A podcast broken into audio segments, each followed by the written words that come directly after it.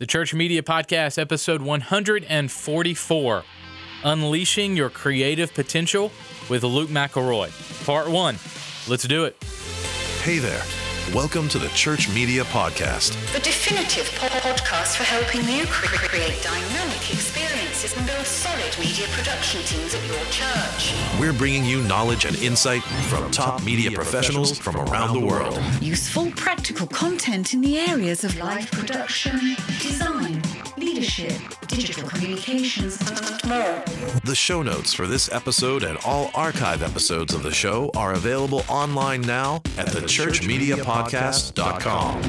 And now, broadcasting from the ministry headquarters of 1230 Media, here's your host, church media coach Carl Barnhill. Hey guys, welcome to the podcast. Glad to have you here. I'm Carl. I want to start this week by asking you to keep us in your prayers and on your radar this year. We have lots of stuff planned for the coming months that we can't wait to push out to you. We launched new custom media packages recently that we would love for you to check out. We've heard from you, the churches and ministries that we serve, on how to best form the packages that you would like us to create for you. So that includes sermon series, a video and graphic design package together, church announcements, all that stuff is all packaged together in new packages for you. And you can load up on all kinds of sermon series designs, trailers, sermon bumpers, countdowns, promo videos, poster and postcard designs, web and social graphics, all that good stuff. Um, any graphic design or video need that you have, we'd love to talk with your church about providing that and producing it from scratch for you. You can check out our new packages at 1230.media forward slash packages or by just choosing plans and pricing from our custom media dropdown on the main navigation of our site 1230.media. This week and next week on the show, I welcome a veteran to our program, my buddy Luke McElroy. A few weeks ago, Luke and I walked through Act One of his new book, and this week and next week, we'll be working through Act Two of the book, all about unleashing your creative potential. Here's a little clip from Luke about the book, and then we'll jump right into part one of my interview with him. Check this out. Hey, church media friends, it's Luke McElroy, author of the new book, Creative Potential. You know, I wrote this book to help everyone discover and unleash their God given calling by sharing both the story and principles I've uncovered in my personal journey. This book is really for anyone who wonders if they're creative enough or just want to make the most of the gifts that God has given them. To learn more, I'd encourage you to head over to creativepotentialbook.com. That's creativepotentialbook.com. This is an exclusive interview from the Ministry of 1230 Media. Here is church media coach Carl Barnhill. Hey guys, my guest today is my friend Luke McElroy. Uh, Luke, you know you're already on the payroll by now, uh, uh, so hopefully you've already started receiving your checks. Um, just uh, just ha- ha- hold up for for with cashing them if you would for just about. Okay. Wait, let's get past Don't- Easter. Don't drop them; they may bounce. Is that kind of what you're saying? yeah, I'm just kidding, man. Welcome back. Uh, so glad to be here. It does feel like family, though, Carl. So Yeah. thanks for inviting me back. Absolutely, man. Uh, now, last time we chatted about uh, your book, Creative Potential, we kind of dealt with Act One. Uh, this week uh, and next week, I want to deal with Act Two of your book. So, the kind of the first part is uh, we talked all about how to discern your calling, um, how to find that, how to wrestle with that. Um, and then this time, I want to kind of get into how to unleash that, how to bring Yep. it out, how to uh, th- those types of things. So, kind of set us up here. Um, kind of talk about the distinction in uh, between Act One, Act Two, and why why you wrote Act Two of the book. Yeah. So the first thing I'd say is for the listeners of the Church Media Podcast, if they listen to all four of these, it basically is like a abridged version of the audiobook, right? I mean, it's basically giving them all the tips and tricks, Yeah. which is pretty awesome. Uh, yeah. So the whole reason I, I wrote the book this way is that um, I, I'm inspired by vulnerable stories, and that's what we talked about previously. And that was just my story of stepping into my calling, but at some point, an inspiring story only goes so far. I don't know if you've ever been watching a Netflix show or maybe you're binge watching on a weekend that you finally have off from having to work and you just start watching that show, you know, Scrubs, Friends, whatever. And at some point, you've watched so many episodes, you're like, okay, I got to do something else with my life. And I think that sometimes reading another person's story, as much as I find myself in other people's stories, as much as you will find yourself in Act One of the book, uh, I really wanted to make sure that I left people with very practical, sort of boots on the ground thoughts of like, how do you step into your creative potential, and how how do you really sort of make this a reality? And I, in the process, I sort of realized that it it really is this. Um, picture of a gobstopper is kind of the image that I use in the second half of the book, and it's kind of that idea, Carl. If you if you cut a gobstopper in half, um, or jawbreakers, some people call them. Uh, you know, they have all these rings of different colors of sugar and stuff like that. And so I sort of looked at that as a way that I think we can set up how biblically uh, we can reach our creative potential. And so there's basically four core layers. There's the inside core, and then there's three additional layers on top of that. And that's sort of the arc I use to connect all the elements in the second half. And I think that at the end of it, you'll really see how all of them sort of lead to the next and how the others uh, sort of really set us up so we can really change the world with the giftedness we have. Now you use you, you start talking uh, in Act Two about this idea of being unique, um, and you yeah. use the show one of my favorite shows, Shark Tank. And I guess as an entrepreneur, I'm like yes. Um, so uh, you, you kind of use Shark Tank as, as, an example of how uh, the the sharks on the show go after uh, unique or go after the proper, uh, pro, what's the word? What am I trying to go for? Proprietary. There it is. Yeah. Um, uh, you, know, item. Um, they always ask about: Do you have a patent? Do you have, uh, you know, uh, is this is this yours? Is this your idea? Kind of, kind of uh, walk me through that and this idea of unique. Well, yeah. I mean, I really sort of tell this story of Shark Tank because we live in a culture that uh, not only celebrates uniqueness, but we buy uniqueness. I mean, uh, these sharks are not going to invest in an idea. I mean, it's, it's it's pretty often that you'll see an idea on there that feels like this really innovative idea, and then um, Kevin on the show will basically ask, you know, oh, so do you own a patent? And he'll go, no, we actually license this technology. And in that moment, you see a shift happen, and that is that if what you bring to the table isn't really unique, how can we pay more money for it? Like, how is it worth anything?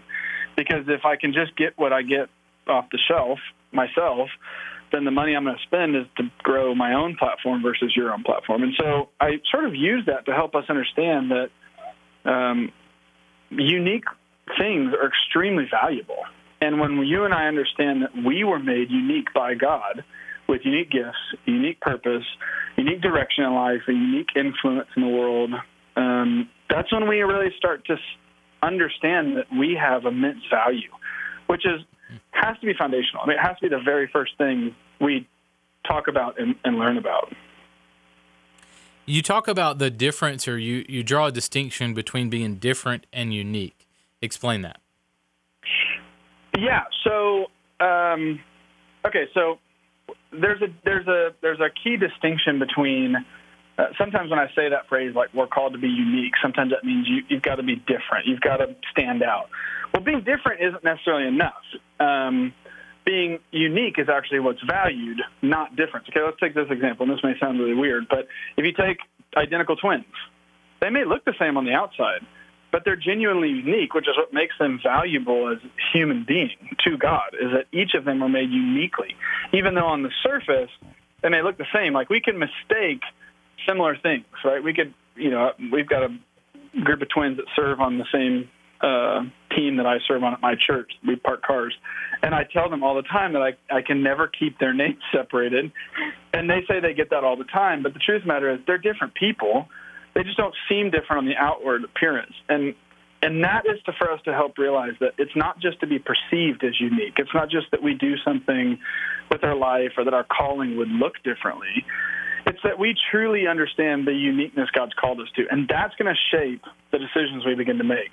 The more unique that we recognize that God made us to be, the more potential we can have with our giftedness and our creativity, because we can do more with the calling God gave us, if that makes any sense. Yeah. All right, so uh, and uh, Phil Cooke talks about this a lot in his book, One Big Thing. How um, you know maybe to focus on. Uh, he talks about focusing on one thing that you're good at and not being uh, you know, uh, the the master of everything. We'll talk about that a little bit later as you use Steven Spielberg to um, to to kind of as an example to walk through that. But um, it's important to uh, to really realize that we're unique. I think, and and um, you go into once you've found your uniqueness. Uh, you then need to to harness that power, right? So, what are some steps to finding confidence uh, in that calling, in our calling? Totally, and I think that I think that this is where we really start stepping into when I talking about how it's practical. Uh, there's just some things that are really natural in our world. Um, and again, this is sort of the difference between, or the, the distinction between different and unique, is that um, when I say that, someone may have gone, "Oh, well, you know, can I go and like learn how to be an artist, and I can just trace everybody else's work, and it's unique because I'm made uniquely." But the difference is, is that that sort of ruins uh, sort of the awareness that God gave you a gift that's for you. And so there's sort of three things that I talk about when I write in this section of the book. And I just say this: the first thing we've got to do is we've got to we've got to figure out how to stop copying and start creating. Um, I think that there's a temptation in the world we live in that in order to quote fit in, um, we have to sort of copy what works.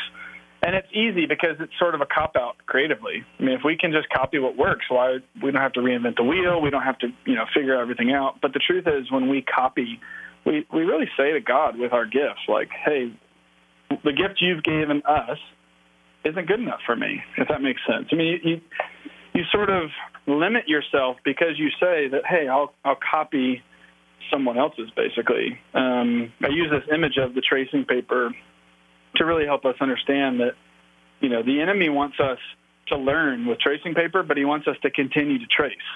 Because the moment we can realize that God has given us gifts, we actually are, are living our lives as an act of worship and we step into the calling God's given us.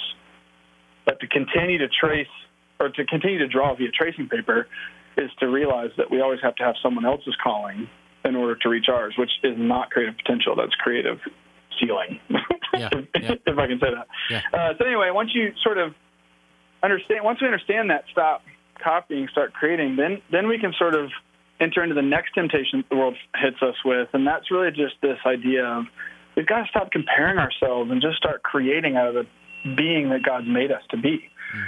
I mean, even when we stop copying and we start creating our own unique things, um, there is a temptation that will will come our way of basically wanting to compare ourselves to everyone else. Jon Acuff has a great quote about this, and that's that whole concept of don't compare your beginning to anyone else's middle, right? I mean, I could look at my parents and be like, gosh, the lifestyle that they're living and the money they've saved away and all that sort of stuff. Like, I just wish I had that. But that's me comparing my beginnings in life, if you will, towards their middle or ends.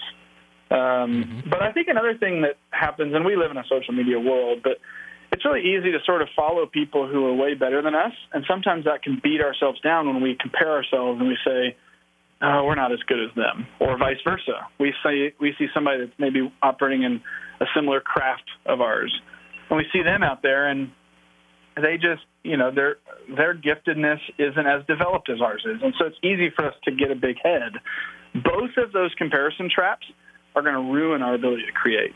And so there's, I sort of give some practical things on like how we can encourage both those who are before us and so, some of those who are behind us uh, in our craft to really help us break this tie of understanding that comparison is going to rob us of really allowing us to step into our calling. And then last thing, and this is sort of the one that I think is most important once we're in our craft, is that to really step into the truth true confidence in our calling and really harness uniqueness, we've got to stop uh, commercializing the things we make. What do I mean by that?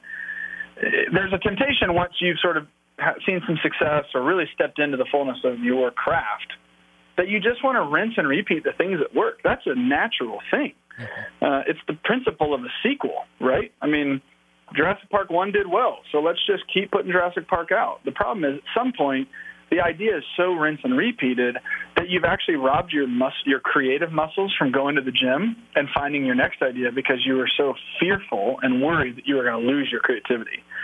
And I would just say this: uh, creativity is not something that can get lost.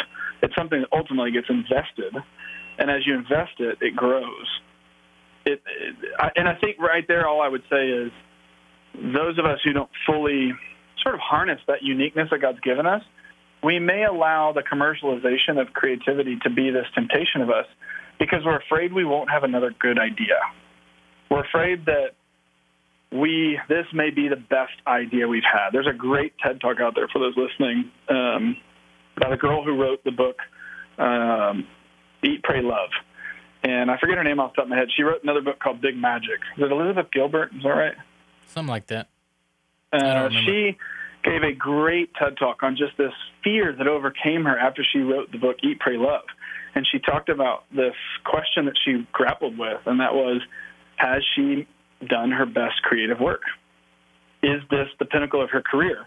And I think in many ways that sets us up for a great conversation about how is fear more of a catalyst than it is a paralyzing mm. element in sort of resisting our cha- our ability to step back into creative. But all of that allows us to have confidence in our calling to go, no, God called us to this on purpose. And as God calls us to this creative craft, if you will, then that actually opens up a great opportunity for us to have that confidence and step into the uniqueness that God gave us. And we just start creating. I think a couple of random things here. So uh, I'm going to start with your first one stop copying, start creating. And I think that you guys at SALT uh, have done this really well where church media guys would come in and say, or they would leave and or and, and they would remember, hey, remember that thing at Salt that we saw?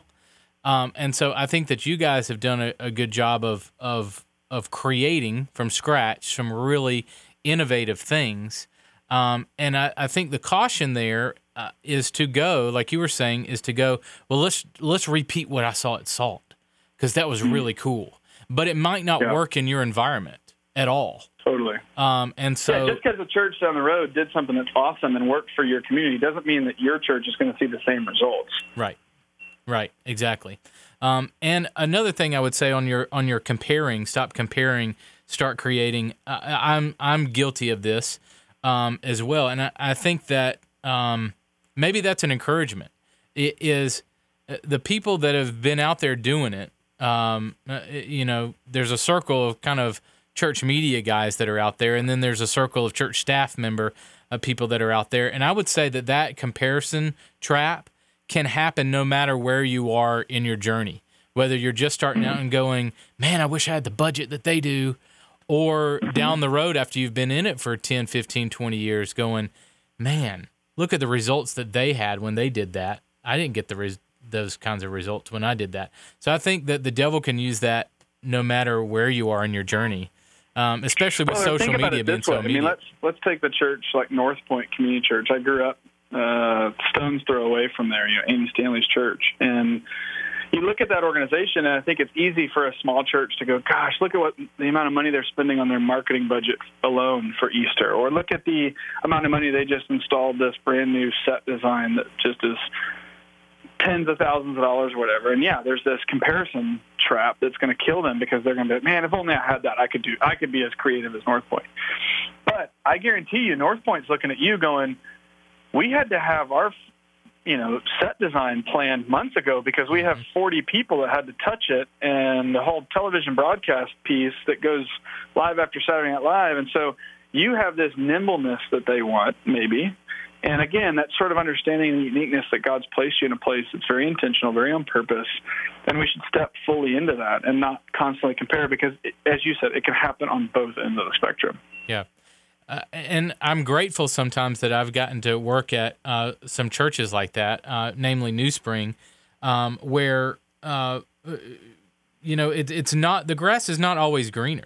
I mean, people yeah. look at a NewSpring and go, oh, oh, gosh, I wish I had the the budget or the things that they do." But I promise you this: I had a budget that I had to stay within.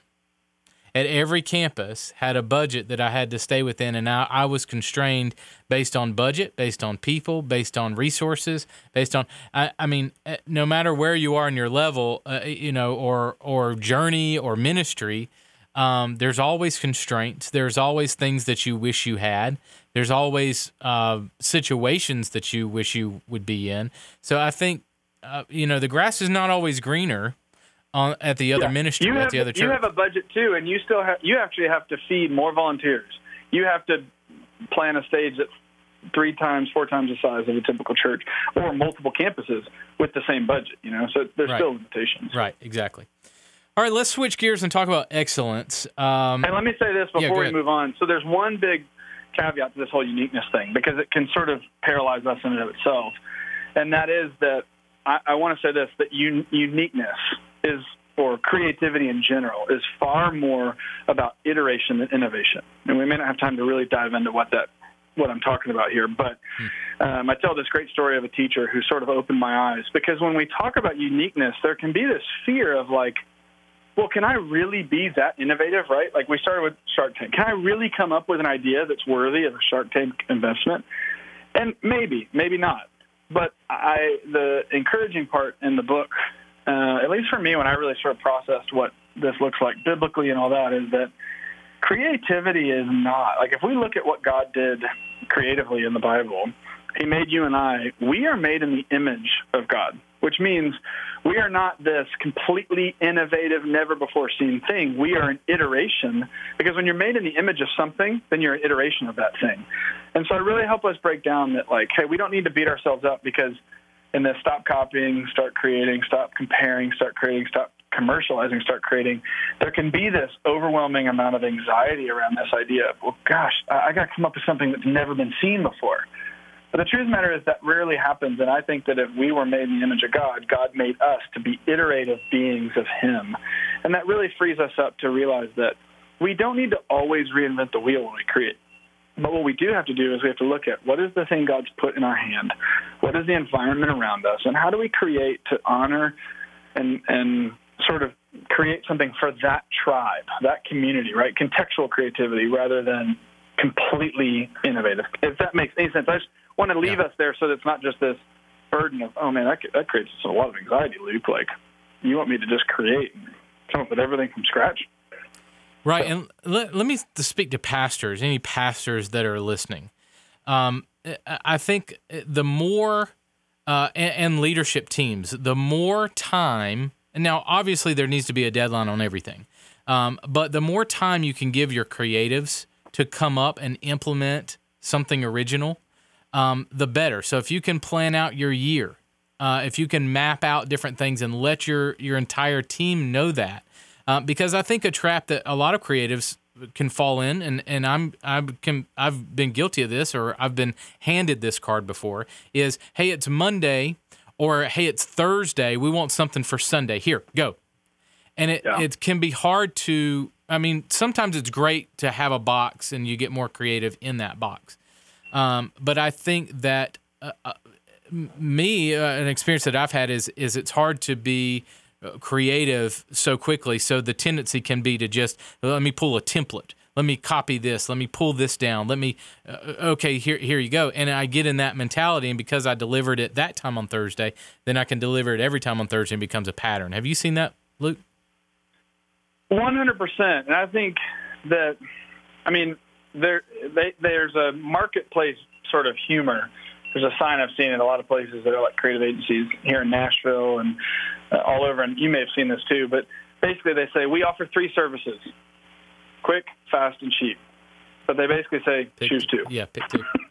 Yeah. And so when something is very last minute, um, you can't you can't say, well, I mean, in other words, if you want quick and you want good, it is not going to be cheap. We're going to have to outsource this. I'm going to have to go get somebody else who's a professional, who's got margin, who can bring on more team and scale this thing out.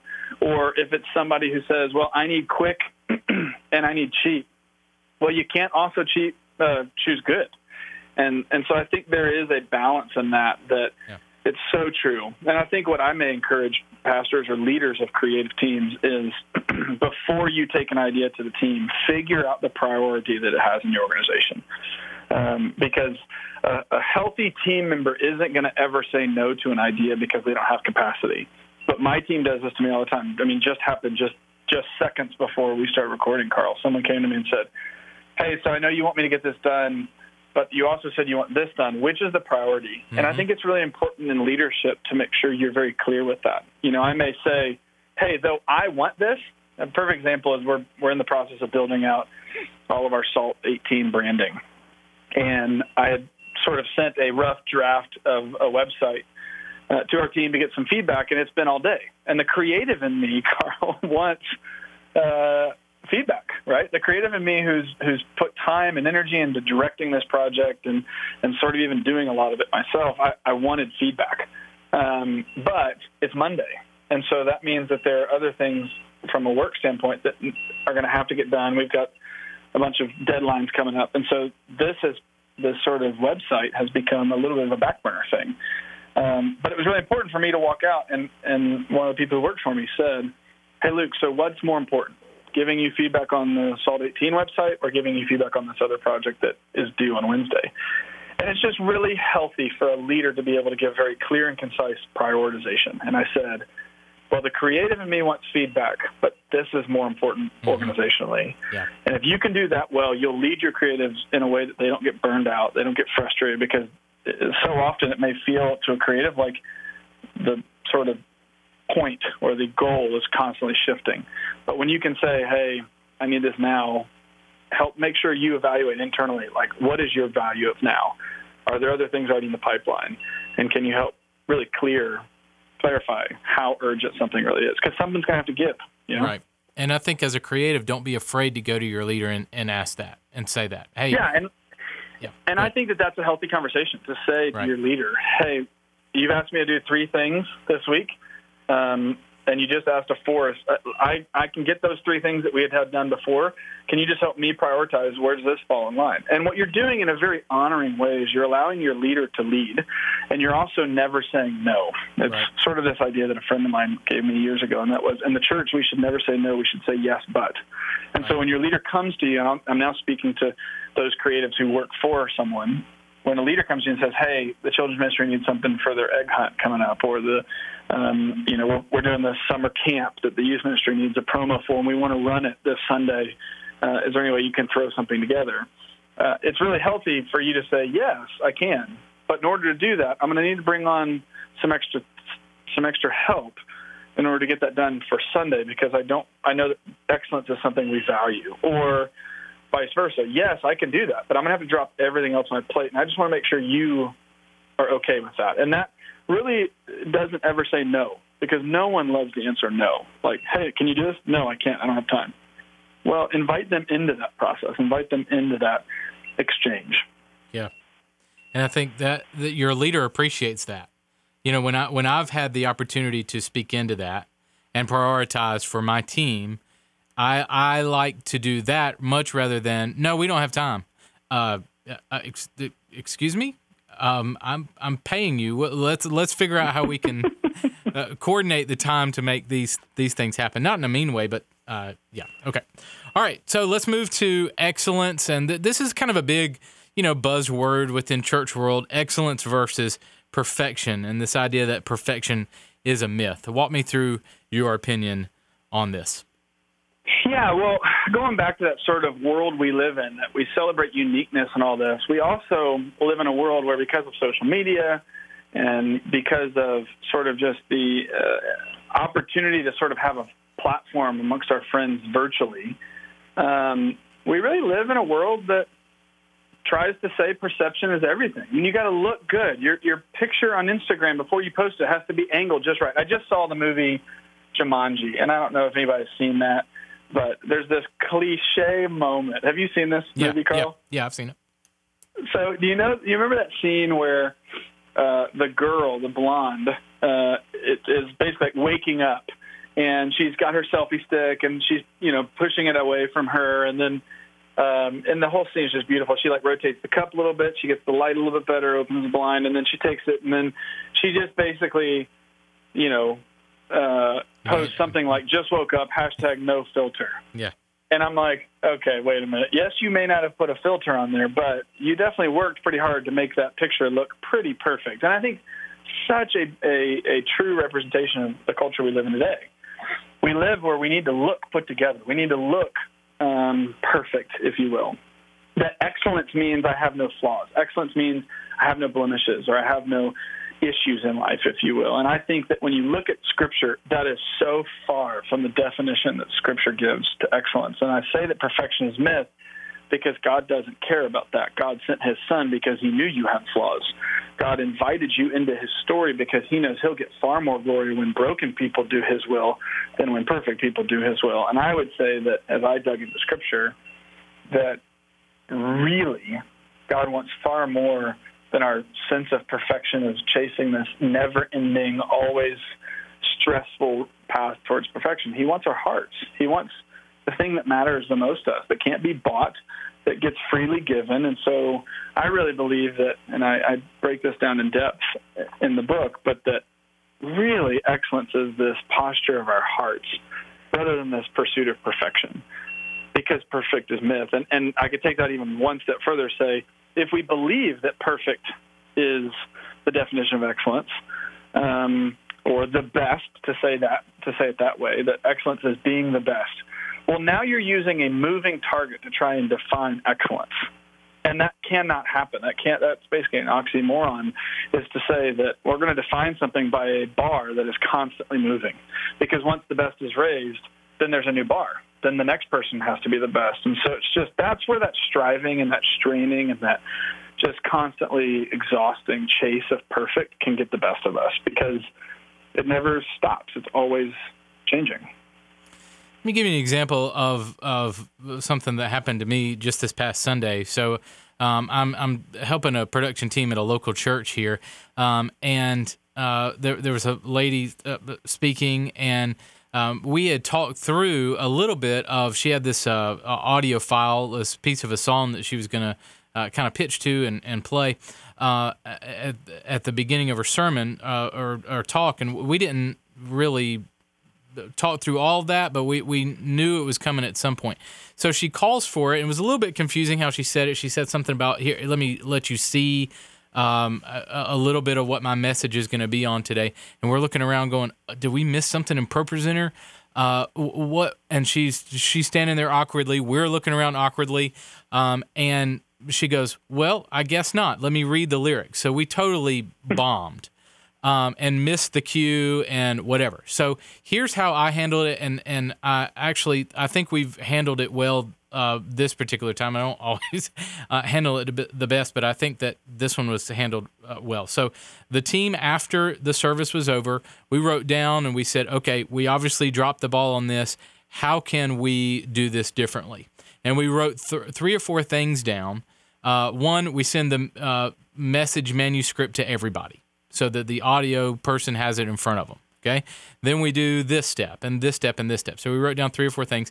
And I went over to her and I said, Hey, look, I, we take complete responsibility. So sorry we left you hanging. You know, we, we own that. Well, you know, and here are the things that we're going to do to go after uh, a more excellent experience in the next service and then moving forward. And her response was totally different because one, we owned it. It was we we had the responsibility. Um, and two, we were going after ways, we had already determined ways that we were going to fix it and make the situation more excellent the next time. So she was not in a uh, offensive posture. Uh, you know, you guys right. left me hanging up there, blah, blah, blah. I think it mattered how we approached that situation. So I, I think that deals with this conversation in that we were not perfect, but we were excellent in that we uh, move the ball down the field and how we were going to deal with it the next time. Does that Absolutely. make sense? Absolutely. And I say this a lot when I'm sort of talking with people about this concept that you can have mistakes and still be excellent.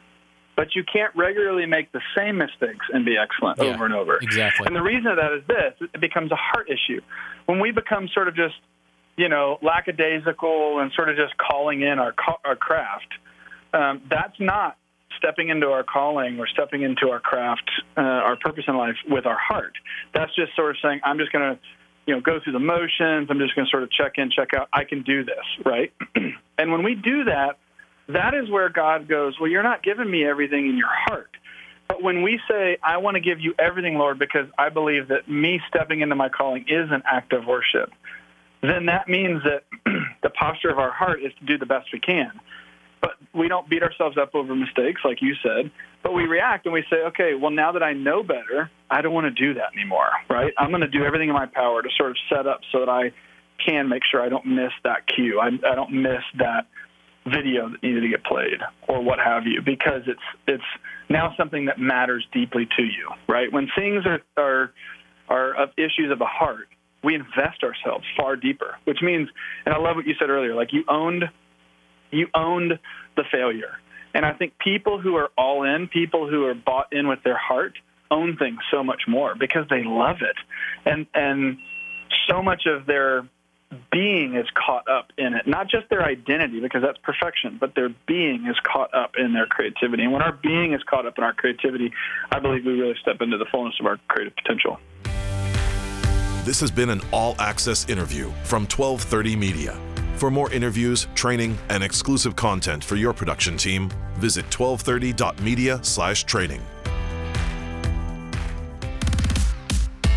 Hey guys, I want to take a quick minute to tell you about our brand new custom media packages at 1230 Media. We produce custom sermon series design, graphics, series trailers, bumpers, and more. We've bundled our most popular orders on our website to save you time and money. I want you to take a look at our custom media packages at 1230.media forward slash pricing. Let's do some math real quick. To produce the same amount of content that we're offering in our packages each month, your church would spend an average of $40,000 a year on a graphic designer, another 40K on a video producer, and another 50K or so on a motion designer. That's over $130,000 a year to expand your creative staff team. With our custom media services, we can help you transform your worship experiences by offering an entire creative team for a fraction of the cost. Our standard package with a 12 month retainer that includes a sermon series design and 30 second sermon bumper would only be a little over $6,000 a year.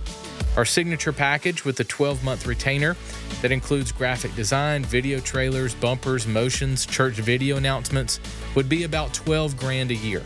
And our premium package would be a, around $24,000 a year. Now, I know we're talking big numbers here, but when you do the math, your church saves over $100,000 a year to do more ministry in your church and in your community. Now, you might be a church media director listening to this and thinking, whoa, whoa, wait a minute, you're taking my job. No, no, no. Far from it. I've been where you are, and I know how overworked you can be and how easy it is to burn out. But we're here to help you. We're here to support you. We're here to come alongside you. And you may be a church that either can't afford the salaries of an entire team or your current team is completely tapped out and you can't get to content for other ministries like your children's or student ministry. We can help expand your creative team at a fraction of the cost of bringing on multiple full time hires. Get all the details on our website at 1230.media forward slash pricing. That's 1230.media forward slash pricing. 1230.media forward slash pricing. Check it out today.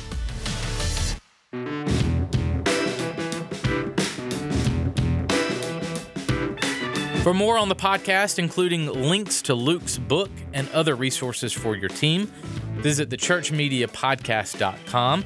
That's thechurchmediapodcast.com. You can click on episode 144 for the show notes page for this episode. Why not? It's free. On the next Church Media Podcast. Next week on the show, Luke joins me again. We'll wrap our interview about Act Two of his book, Creative Potential. And in the weeks to come, you'll get me only for a few episodes. I'll be talking to you about reasons why I believe you should take your team to visit another church, why your volunteers need to actually attend a worship service, and some incredible game changing ideas for your production team. It's all going to be good. Our podcast is a production of the Ministry of 1230 Media. The producer of our show is the incomparable David Michael Hyde. And thank you for listening this week. Go out there, guys, and create some incredible worship experiences this weekend. I'll catch you next week. Thanks for listening to the Church Media Podcast. Please take a minute today to rate and review the show in iTunes. For show notes, archive episodes, and more free resources for your team, visit thechurchmediapodcast.com. We'll catch you right here next week for another episode of the Church Media Podcast.